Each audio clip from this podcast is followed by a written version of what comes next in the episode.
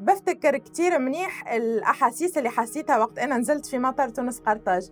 وقتها نزلت ورغم اللي كان أسبوع بركة بعيدة على تونس إلا أني قعدت نبكي. علاش قعدت نبكي؟ خاطر حسيت أنه هكا تونس عزت عليا. يعني حسيت أنه بلدنا ياسر سمحة ياسر حلوة مزيانة كما نقولوا ومش واخذة حقها فما برشا ظلموها. حسيت أنه تونس مش واخذة المكانة اللي لازم تاخذها في العالم. وتحديدا كان أو أتذكر إنه كان في وقت الشتاء. غادات العراق وكان الجو بارد ويوم صعب جدا. آه، تركنا بيتنا أغراضنا ذكرياتنا وطننا جيراننا وأيامنا وطفولتنا. لكن كنا مجبورين على أن نترك بلدنا بسبب الوضع الأمني والتهديدات.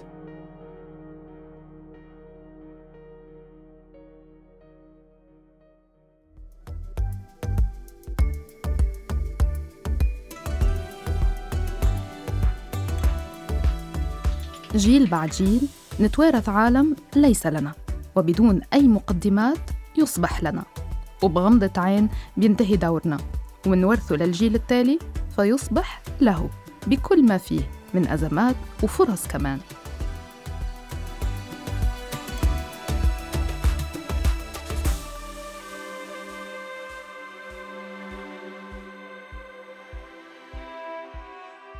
بودكاست لنا من مناظرات الدوحة. مساحة لتلاقي جيلنا اليوم. لمناقشة ومحاججة أفكارنا وتجاربنا على اختلافها. بنتلاقى ونختلف برؤياتنا لواقعنا ومستقبلنا. بلساننا. مهما تعددت آرائنا رح يضل صوتنا لنا, لنا.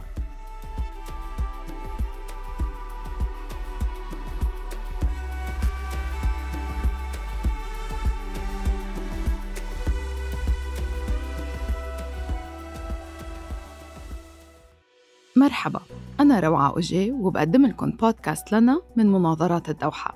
حلقة اليوم يبدو بتحمل كتير مشاعر وذكريات لأنها ببساطة مرتبطة بالوطن وثنائية الهجرة والبقاء. على مدار التاريخ البشري وحتى قبل تشكل الدول بمفهوم الحديث كان دايما في ألفة فطرية مع الموطن المكان اللي بينولد فيه الشخص وبتتشكل فيه كتير من تجاربه الحسية والعاطفية. ولاحقا تتجذر مفاهيم مثل الهوية والانتماء. بالسياق العربي وبالتاريخ العربي الحديث صار مصطلح مثل الوطن مرتبط بأيديولوجيا وبنزعات قومية خاصة مع ذروة الهجمة الاستعمارية على المنطقة بعد الحرب العالمية الأولى. لهيك سهل نفهم كيف انتشرت مثلا قصيدة موطني للشاعر الفلسطيني إبراهيم طوقان واللي لحنها الأخوين فليفل لتصير أشبه بنشيد قومي عربي. الجلال والجمال والبهاء شو اللي تغير من لما كتب إبراهيم طوقان قصيدته عام 1936 وقال فيها الشباب لن يكل؟ أوه كتير أشياء. أولا أنه الشباب كتير كل. استعمار وحروب داخلية وأوضاع اقتصادية صعبة وتضييق على الحريات. للأسف هيدا الواقع بكتير من دول العالم العربي اللي بيخلي الشباب مش بس يتعب بل يفكر بالهجرة. وبالوقت الحالي بنضيف لكل اللي سبق كل ما يفرزه عالم السوشيال ميديا والمؤثرين من مقارنات مع الأوضاع بالدول برا وأحلام الهجرة وامتيازات الحصول على الجنسية الأجنبية. السؤال عن الوطن بحلقة اليوم رح نطرحه من منظور تاني ورح نحاول نبحث عن إجابة الهجرة أم البقاء؟ هل تغيرت دوافع الشباب العربي المرتبطة بهي الثنائية؟ خلونا نسمع على تجربتين الأولى من صفاقس والتانية من بغداد مع إدراكنا لاختلاف الأوضاع بين تونس والعراق بنحاور العشرينية مريم رقيق انولدت وبتعيش بمدينة صفاقس التونسية وبالمناسبة مريم جزء من برنامج سفراء مناظرات الدوحة لو بتحكوا إنجليزي وبهمكن تعرفوا أكثر عنه زوروا الرابط بوصف الحلقة ضيفنا الثاني هو مروان الدوري عمره بمنتصف الثلاثينات انولد ببغداد وهاجر لكالجري بكندا وحاليا بيحمل الجنسية الكندية. ومنسأل عن قرار كل واحد منهم بالعيش ببلده أو الرحيل وعن الظروف والأسباب والأفكار اللي بيحملوها مع قراراتهم الاختيارية أو شبه الإجبارية.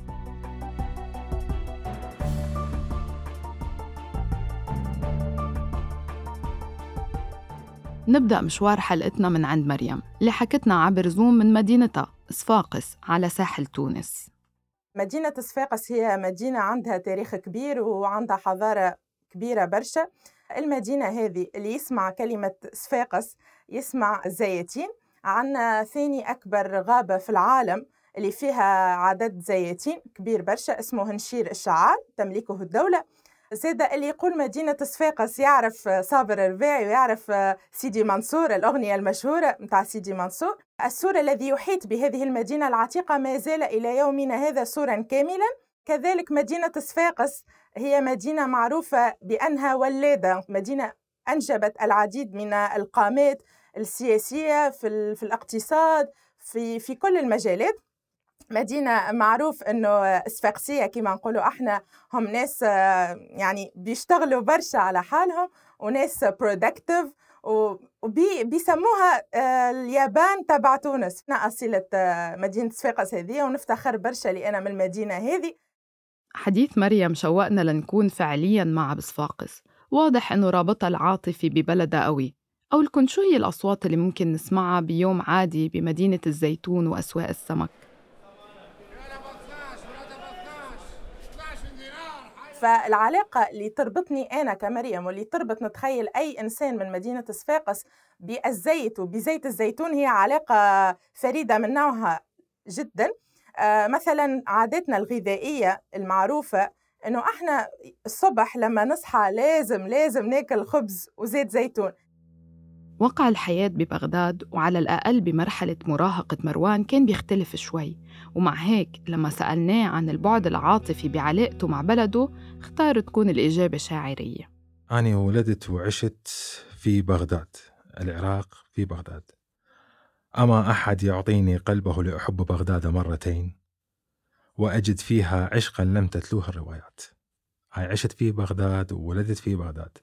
فبغداد بالنسبة لي شيء يعني من نشأة سبحان الله هي الحب وكبر مع معي كبر هذا الحب. فبغداد هي العشق. والله غادرت من العراق. أول نقطة يمكن أن أخرج من العراق لكن لا يمكن أن يخرج العراق مني. كيف طلع مروان من العراق؟ وليش قرر يهاجر؟ بداية رحلته الطويلة من لما علاقته ببغداد بدت تتغير بالمراهقة. بعد الغزو الأمريكي للعراق سنة 2003 وتردي الأوضاع الأمنية هنيك صارت بغداد بالنسبة له مرتبطة بالخوف.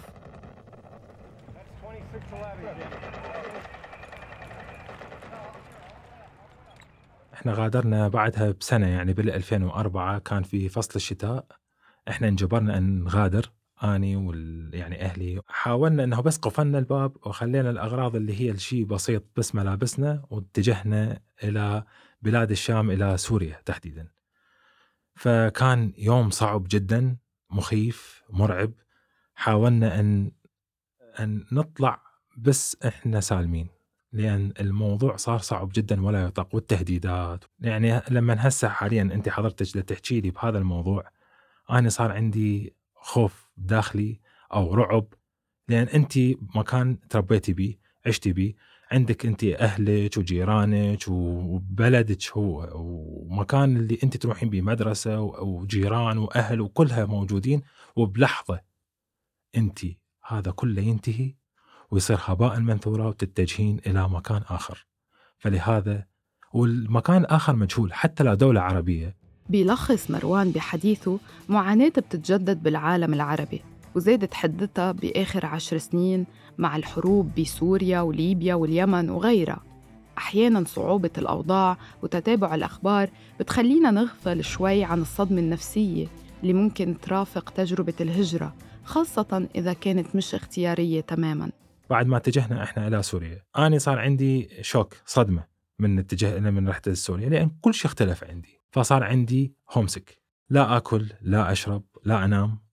أنا الوحيد طبعا. أهلي يصبروني. فرجعت بعدها بخمسة أشهر إلى العراق وكانت كان الطريق هو بين سوريا والعراق تقريبا 10 ساعات. طول الطريق 17 ساعة. ليش؟ لأن اتجهنا رحت أني يعني وحدي أني وجدتي الله يرحمها جدتي وياي. أه فاتجهنا إلى العراق بسلكنا طريق حتى يكون أأمن فطول الطريق 17 ساعة. اتجهت بعدها إلى منطقتي. سلمت على أصدقائي والمشكلة بعد ما رحت أنه بهذا اليوم أصابني خيبة أمل أو إحباط اللي هو بعض من آه، أهل منطقتي ما موجودين. ومهاجرين ومسافرين هي وخلال تقريبا خمسة أشهر. نصف المنطقة ونصف الجيران ما موجودين. أسأل عنهم قالوا فلان تهدد فلان انقتل. فلان آه، تهجر فلان. طيب شلون؟ أني صار عندي صدمة وإحباط أكبر. فلهذا الأيام اللي بقيت فيها بالعراق المرة الثانية بعد ما صار عندي هومسك صار عندي شيء عكسي وردت بس أطلع من العراق مرة أخرى. التجربة المريرة اللي عاشها مروان ما مرقت فيها مريم بحكم اختلاف ظروف البلدين. لكنها قادرة تتفهم أنه القهر السياسي وانعدام الاستقرار الأمني والخوف ممكن يدفع للهجرة لكن لو كان الخيار أقل ثمناً يعني لو كانت الهجرة اختيارية تماماً فشو بتقول؟ أنا أعتبر أنه الهجرة هي خيار. أي شخص في الدنيا هذه اختار أنه يخلي وطنه الأم ويمشي البلد آخر فإنه هذا خياره مهما كانت الأسباب مهما كانت الظروف. هذايا آه، أولا. ثانيا أنا شخصيا نشوف إنه طبعا هذه حاجة ما نجموش ننكروها إنه فما بلدان بلدان المهجر فيها ظروف وفيها فرص. نحكي إحنا عمر الشباب هو عمر مرتبط بالفرص. انت تحب تاخو أكثر فرص ممكنة وتستغل فرص هذه. فإنه آه فما في الهجرة فما فرص أكبر من من تونس مثلا في وضعي أنا.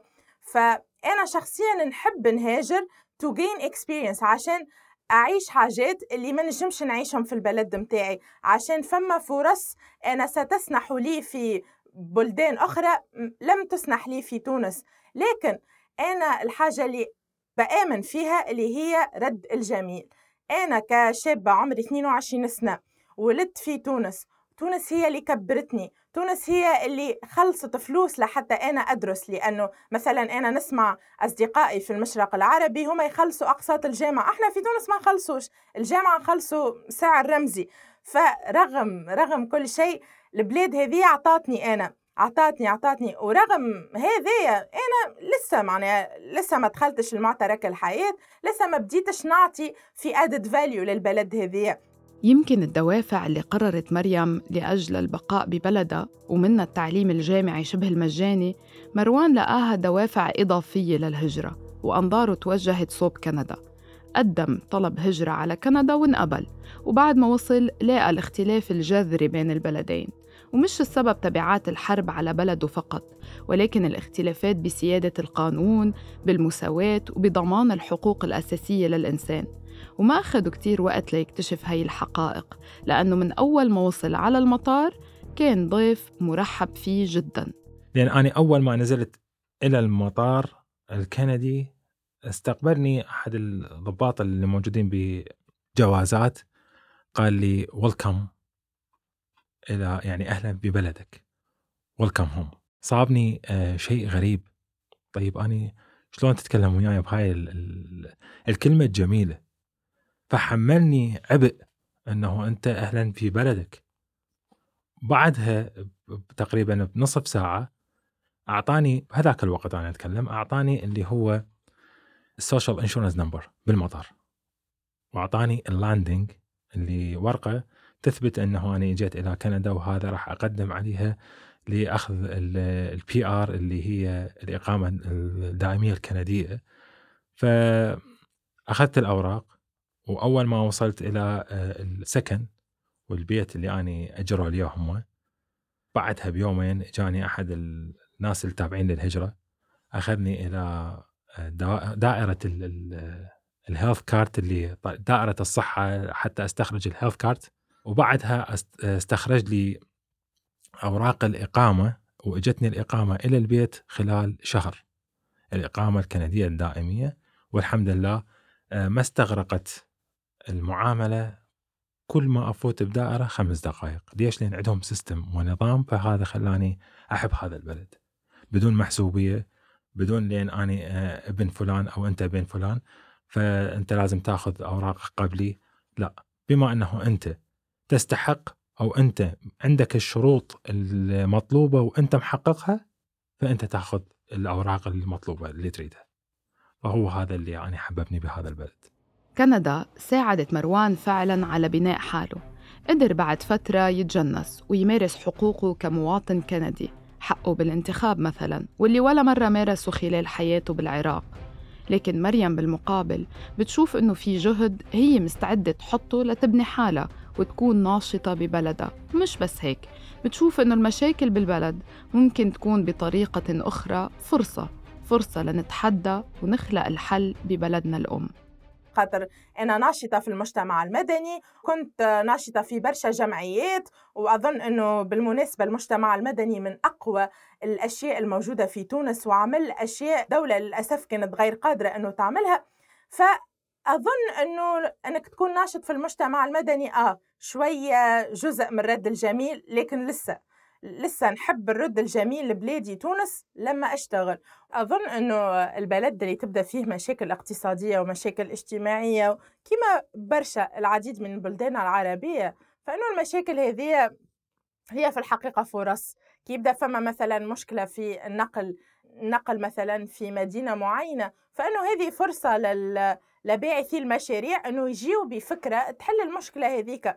وعن جد أظن أنه المشاكل هذه هي اللي هكا تولد الأفكار اللي تبدأ عجيبة لكن في الآخر تعطي نتائج حلوة باش تبدل شيء في المجتمع. شخصيا أظن أنه إحنا الشباب اليوم في البلدان العربية أكثر حاجة نجموا نمشي ولها هي مش إن نعملوا على الدولة ونستناوها تعطينا شغل في الوظيفة العمومية على خاطر الشيء هذا مش موجود. وأظن إنه مش راح يتغير في في السنين القليلة القادمة لكن نمشي البعث المشاريع. أمام تفاؤل مريم وأملها بخلق تغيير ببلدها في حقائق على أرض الواقع صادمة. تقرير حالة الهجرة الدولية بالمنطقة العربية لعام 2021 واللي أطلقه المكتب الإقليمي للشرق الأوسط وشمال أفريقيا التابع لمنظمة الهجرة الدولية ومنظمات أممية أخرى بيقول إنه ارتفع عدد المهاجرين الدوليين واللاجئين القادمين من المنطقة العربية من حوالي 10 مليون شخص سنة 1990 لحوالي 32 مليون شخص بعام 2020 يعني بنسبة 203% بفترة 30 سنة. وهي الهجرة ممكن تكون لدول أجنبية أو بين الدول العربية نفسها. أما الهجرة غير النظامية واللي عادة بتكون للدول الأوروبية وبيتم كتير منها عن طريق البحر فبعد عام 2020 سجلت تونس أعداد تكاد تكون هي الأعلى منذ سنوات. للمهاجرين غير النظاميين من شواطئها سواء تونسيين الجنسية أو من جنسيات مختلفة. ونسبة كبيرة من هالقوارب تحمل علامتنا شباب تونس. تخاف مريم مع تزايد هالأعداد تتغير تركيبة المجتمع وتتغير الأدوار فيه. آه للأسف. هذا سؤال آه، من من وحي اللحظة. أي برشا مهاجرين كبار يعني أشقاء كهول اللي لما يرجعوا لتونس في عطلة الصيف قاعدين يتفاجئوا في السنين الأخرى. قاعدين يقولوا وين الشباب؟ تونس قاعدة تفرغ من الشباب عن جد. ما فماش جمعة ما فماش أسبوع اللي يتعدى ما غير ما نرى على الفيسبوك تبعي شخص من أصدقائي هاجر. عن جد الأمر صار مخيف مخيف مخيف جدا. نخاف أنه بعد عدد من السنين عن جد مش راح يظل حدا شاب في تونس. والله صرت حتى أخاف من فكر أظن أنه المجتمع التونسي باش يصير متهرم. على كثر ما الشباب التونسي قاعد يهاجر كذلك اليد العاملة. ما عادش فما أشخاص في تونس شباب اللي يحبوا يشتغلوا الأمور اللي إنه الأعمال الشاقة مثلا في البناء وإلا في, في الأمور هذه. الشباب ما لم يعودوا يريدون العمل في المجالات هذه. صرنا مثلا للأسف العمال متاع جنوب الصحراء اللي قاعدين يجيوا لتونس لماذا أكثريتهم جايين لتونس باش يلمدوا مبلغ من المال وبعد يكملوا هجروا لأوروبا؟ فقاعدين فما ناس للأسف للأسف قاعدين يستغلوا في مهاجري جنوب الصحراء في الأعمال الشاقة هذه. يعني تركيبة المجتمع قاعدة تتبدل في تونس كما قلت لك. مؤخرا ومع تزايد أعداد طالبي الهجرة أسس مروان قناة على يوتيوب اسمها عيون كندا. والهدف منها يقدم نصايح للشباب العربي اللي ناويين يهاجروا أو اللي وصلوا جديد على كندا ومحتاجين يفهموا نظام بلدهم الجديد قناة مثل هيك هل ممكن تساهم بإحباط الشباب العربي أكثر وتشجعهم على الهجرة؟ أنا أسست قناة اسمها عيون كندا هي تخص الحياة بكندا ما أد ما أدفع الشباب العربي للهجرة الغير شرعية، لو أتاحت الفرصة إلى إنسان وعنده يحمل المقومات أن يهاجر إلى كندا فاهلا وسهلا، فلهذا إنه أني أتكلم عن كندا وعن الناس اللي تجي إلى كندا جداد ما يعرفون المكان المناسب لهم، الطريقة الصحيحة لتقديم الأوراق، فأنصحهم أو مثلا المتجر الفلاني أرخص من المتجر الفلاني وهو نفس يبيع نفس البضاعة، أنا ما أدفع شخص إلى الهجرة. أنا أتكلم عن كندا. أني مو ذنبي إذا أني عايش بمكان صحيح وبيئة سليمة وبيئة صحيحة وأنقل ما أني عليه إلى الشباب اللي موجودين. إذا كان بالعراق أو خارج العراق أو بأي دولة كان آه، ما عندهم حقوق فهم راح يبدأون بالمقارنة. أنا أبدأ أتكلم عن حياتي اللي أنا أعيشها. أنا مدى أجملها. فهاي مو أنا أنا اللي أنا أدفعهم. فالمشكلة مو عندي أنا المشكلة بما يسمى بأصحاب القرار. مو أنا صاحب قرار. أنا إنسان ناقل اللي أنا بيه والحياة اللي أنا بيها فقط. مريم بتشوف إنه ال social media والمحتوى مثل اللي بيقدمه مروان ممكن يجمل الهجرة بعيون الشباب بدون ما يذكر سلبياتها. واللي منها مثلا مشاكل الاندماج أو العنصرية ضد المهاجرين أو حتى القوانين اللي عم بتحاول تفرضها الدول الغربية لتشديد إجراءات الهجرة. برأيها ال social media عم بتغيب كتير من الأخبار والوقائع.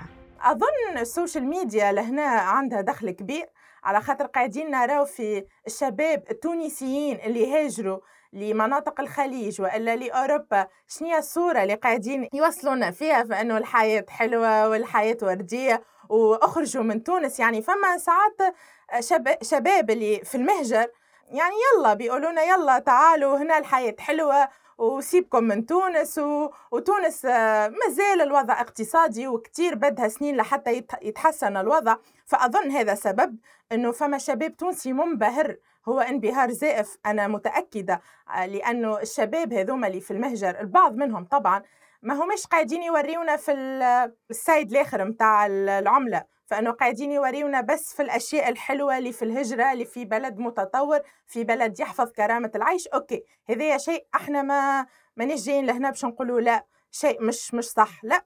لكن فما انبهار زائف من الشباب التونسي بطريقة العيش بال lifestyle تبع الشباب اللي هاجروا التوانسة.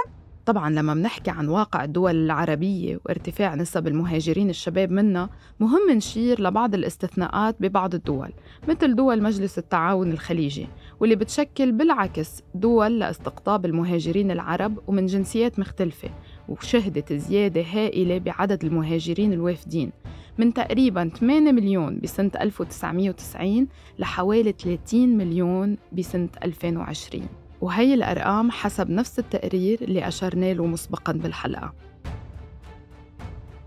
لما منحكي عن الإحصائيات فعادة منركز على آخر عشر سنين تقريباً بس شو اللي تغير من بعد ما يعرف بالربيع العربي؟ هل ممكن تكون الأوضاع بعد هي الثورات هي سبب بفقدان الأمل؟ أظن أنه بعد الثورة التونسية كان فما برشا أمل في الشعب التونسي الكل كان فما أمل كي نغزروا له الآن لما ننظر له الآن أظن أنه كان مبالغ فيه قليلا على خاطر إحنا كنا عارفين إنه بعد كل الثورات الجذرية اللي تصير في العالم لازم تكون فترة كبيرة مش فترة عشر سنين أو 15 سنة أو 20 سنة فقط إنه بعد الأمور راح راح تتحسن وهيك. يعني التاريخ يعيد نفسه والتاريخ ورانا إنه في كل الثورات الكبيرة مثلا الثورة الفرنسية اللي قامت الأمور مش بعد الثورة بالضبط صارت عالي العال وهيك. فأظن إنه إحنا التونسيين كنا متناسين الأمر هذا إنه آه أنتم عملتوا ثورة لكن لازم تصبروا برشا وقت لحتى الأمور تتحسن.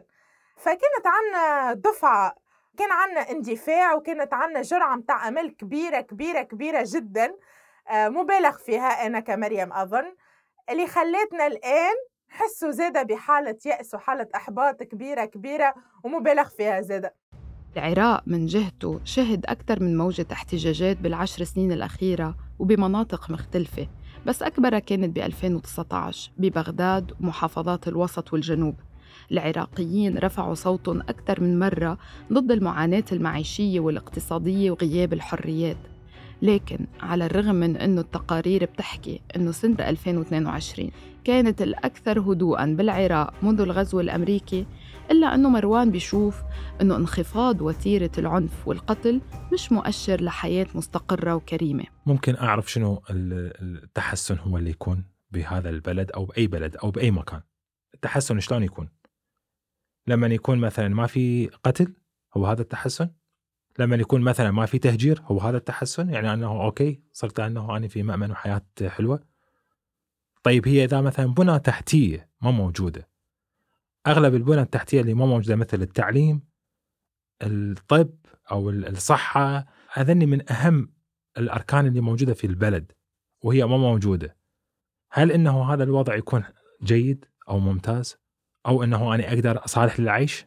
لما يكون التعليم غير جيد لما يكون مثلا ما في كهرباء ما في مي شنو الشيء اللي يدفعني إنه أنا أقول مثلا هذا المكان جيد أو أقدر أنا أعيش به وهي هاي أبسط الحقوق هل الهجرة دايما سلبية؟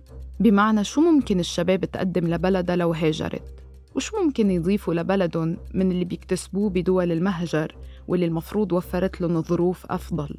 وهون بفكر بتجربة المنتخب المغربي بمونديال قطر 2022 مش هيدول الشباب اللي حملوا اسم المغرب إن ولدوا معظمهم لعائلات مهاجرة وأغلبهم هاجر وعاش برا؟ الأمل ديما موجود وأنا عن جد المثال متاع الشباب اللي لعبوا في المنتخب المغربي مثال نحبه برشا والمنتخب المغربي كما نعرفوا فرحنا العرب الكل وإحنا فخورين برشا بيهم يعطيهم ألف صحة الأمل موجود كما قلت لك لو ما كانش الأمل موجود رانا مثلا الآن في تونس قاعدين نعيشوا في وضع أسوأ من اللي إحنا نعيشوا فيه.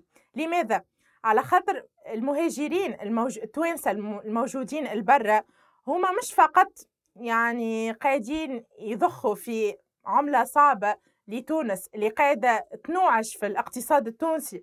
نعرفوا إنه الدينار التونسي قاعد ماشي للأسف والقيمة متاعه تطيح. ومش بالضرورة أظن أنه هما كمهاجرين يلزمهم يرجعوا لبلدهم تونس يستقروا هنا باش يعطيونا added value. لا أظن أنه حتى المساعدات متاعهم مثلا أنا نعرف العديد من الشباب الموجودين في المهجر اللي لما يجيوا لتونس يروحوا مثلا للقرية اللي فيها الأطفال فاقدي السند ويعاونوهم. أنا في الجمعية اللي كنت فيها أغلب الشباب اللي خدموا على التطبيق اللي سهلت التواصل الرقمي بين البلديات والمواطنين هم شباب في المهجر.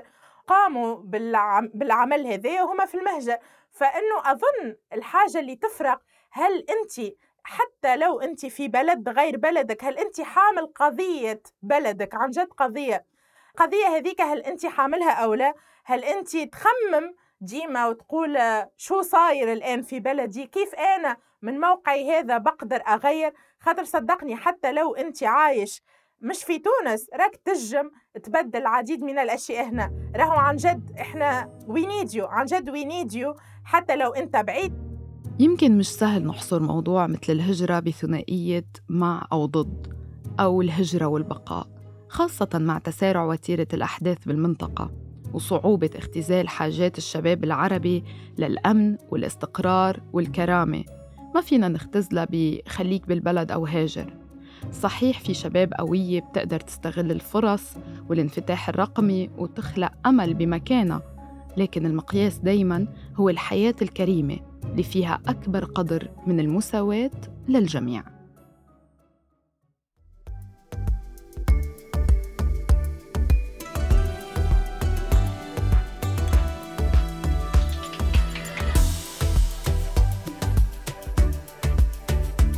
لو وصلتوا لنهاية الحلقة بشكر حسن إصغائكم. وبتمنى تلاقوا ببلدكم كل أسباب البقاء والاستقرار. احكوا لنا هل قادرين تخلقوا فرصكم ببلدكم؟ ولو أنتم مهاجرين بأي ظروف ممكن تختاروا ترجعوا على بلدانكم؟ شاركونا آراءكم عبر حسابي @rawak وصفحة فريق مناظرات الدوحة at دوحة debates ar d o h a d e b a t e s a r على إنستغرام وتويتر وفيسبوك.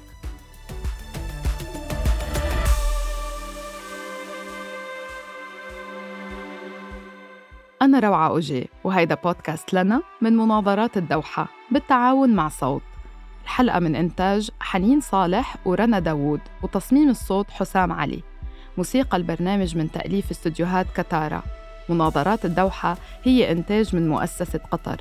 المنتجين المنفذين هم جيف تويكس وأمجد عطلة وجيجر مهتا شكر خاص لسمية الكبسي ومحمد طه. اشتركوا بلنا على تطبيق البودكاست المفضل عندكم وما تنسوا تقيموا البرنامج على كاست بوكس وأبل بودكاست. انتظرونا بحلقات جديدة لنا.